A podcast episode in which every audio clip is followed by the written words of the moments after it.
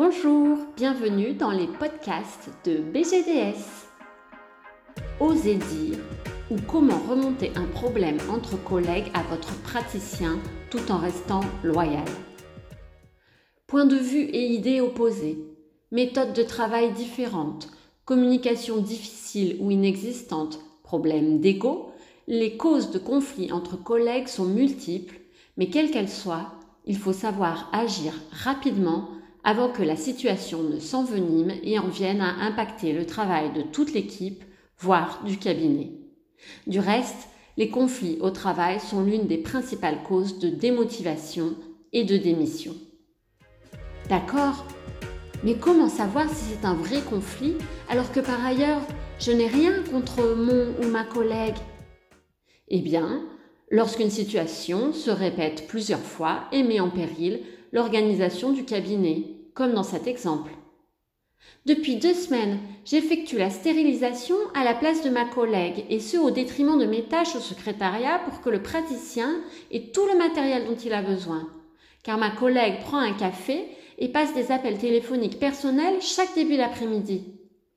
Le problème, c'est que je n'ose rien dire, car par ailleurs elle est très sympathique. Elle m'apporte souvent un croissant le matin, et je ne souhaite pas être rejetée par elle. Les tensions et les frustrations sont presque inévitables lorsque l'on travaille ensemble tous les jours, y compris avec des personnes très sympathiques. Si les conflits ne sont jamais agréables, ils sont pourtant parfois essentiels pour empêcher que les tensions ne détériorent la qualité de vie au travail. Ils peuvent même être très utiles s'ils mènent à un changement positif dans l'organisation de l'équipe. Mettre les choses à plat et prendre le temps de s'écouter les uns les autres est aussi une occasion de renforcer les liens et de progresser. Ok, mais dans la pratique, comment faire? D'abord, désamorcez le litige au plus vite sans remettre la discussion à plus tard et assurez-vous de ne pas avoir de témoins, patients ou autres membres de l'équipe en choisissant le bon moment comme une fin de journée. S'ils ne sont pas abordés à temps certains problèmes mineurs peuvent s'aggraver et instaurer un climat délétère dans le cabinet. Lorsqu'un problème avec l'un ou l'une de vos collègues survient, veillez à en discuter avec lui, en face à face de préférence, et dès que possible. En abordant la situation tout de suite, vous pourrez trouver une solution rapidement. Toutefois, si le conflit est soudain et inattendu, il est préférable d'attendre que vous ayez tous deux eu le temps de vous calmer et de réfléchir à la question. Deuxièmement, veillez à être factuel et en recherche de solutions. Évitez le trop plein d'émotions, les reproches ou le jugement de valeur. Ensuite, au moment d'engager la conversation, restez calme, respectueux et concentrez-vous sur les faits. Troisièmement, utilisez la méthode DESC. D-E-S-C. D pour décrire la situation. E pour exprimer votre ressenti. S pour chercher à deux une solution commune. Et C pour conclure sur l'intérêt de l'accord pour les deux parties. Et si cela ne marche pas, si mon ou ma collègue continue à agir de la sorte ou si il ou elle le prend mal, si effectivement, malgré votre approche de recherche de solutions, rien ne bouge, revenez vers elle ou lui et expliquez-lui que malgré vos efforts, les siens et les vôtres, vous n'avez pas réussi à changer la situation et que cela vous oblige à en référer au praticien pour qu'il vous aide à trouver une autre solution car cela nuit à l'organisation du cabinet. L'objectif est de lui montrer votre loyauté et non d'envenimer la situation. De même, résistez à l'envie de casser du sucre sur le dos de votre collègue auprès du reste de l'équipe. Évitez les attaques personnelles à son encontre, les rumeurs ou les bruits de couloir.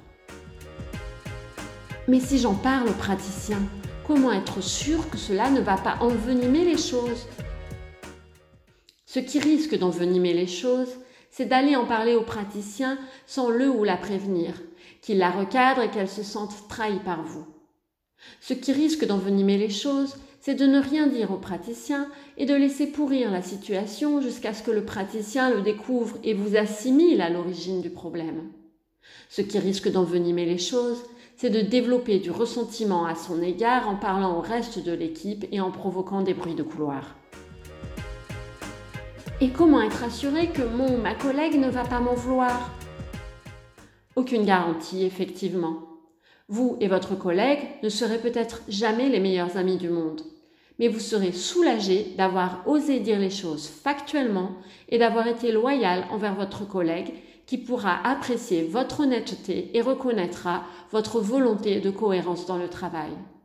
De votre côté, vous serez plus en accord avec vous-même. Enfin, soyez introspectif et reconnaissez comment vos propres actions ont pu contribuer au problème, même si elles n'étaient pas intentionnelles. Remerciez votre collègue de vous avoir accordé de son temps et pris la peine de vous écouter. Cela a l'air facile sur le papier, mais dans la vraie vie, au moment de parler, je ne trouve pas les mots justes. J'ai du mal à avoir de la répartie, je perds mes moyens. Effectivement, c'est souvent la principale raison pour laquelle nous n'osons pas. Aussi, voici notre dernier conseil.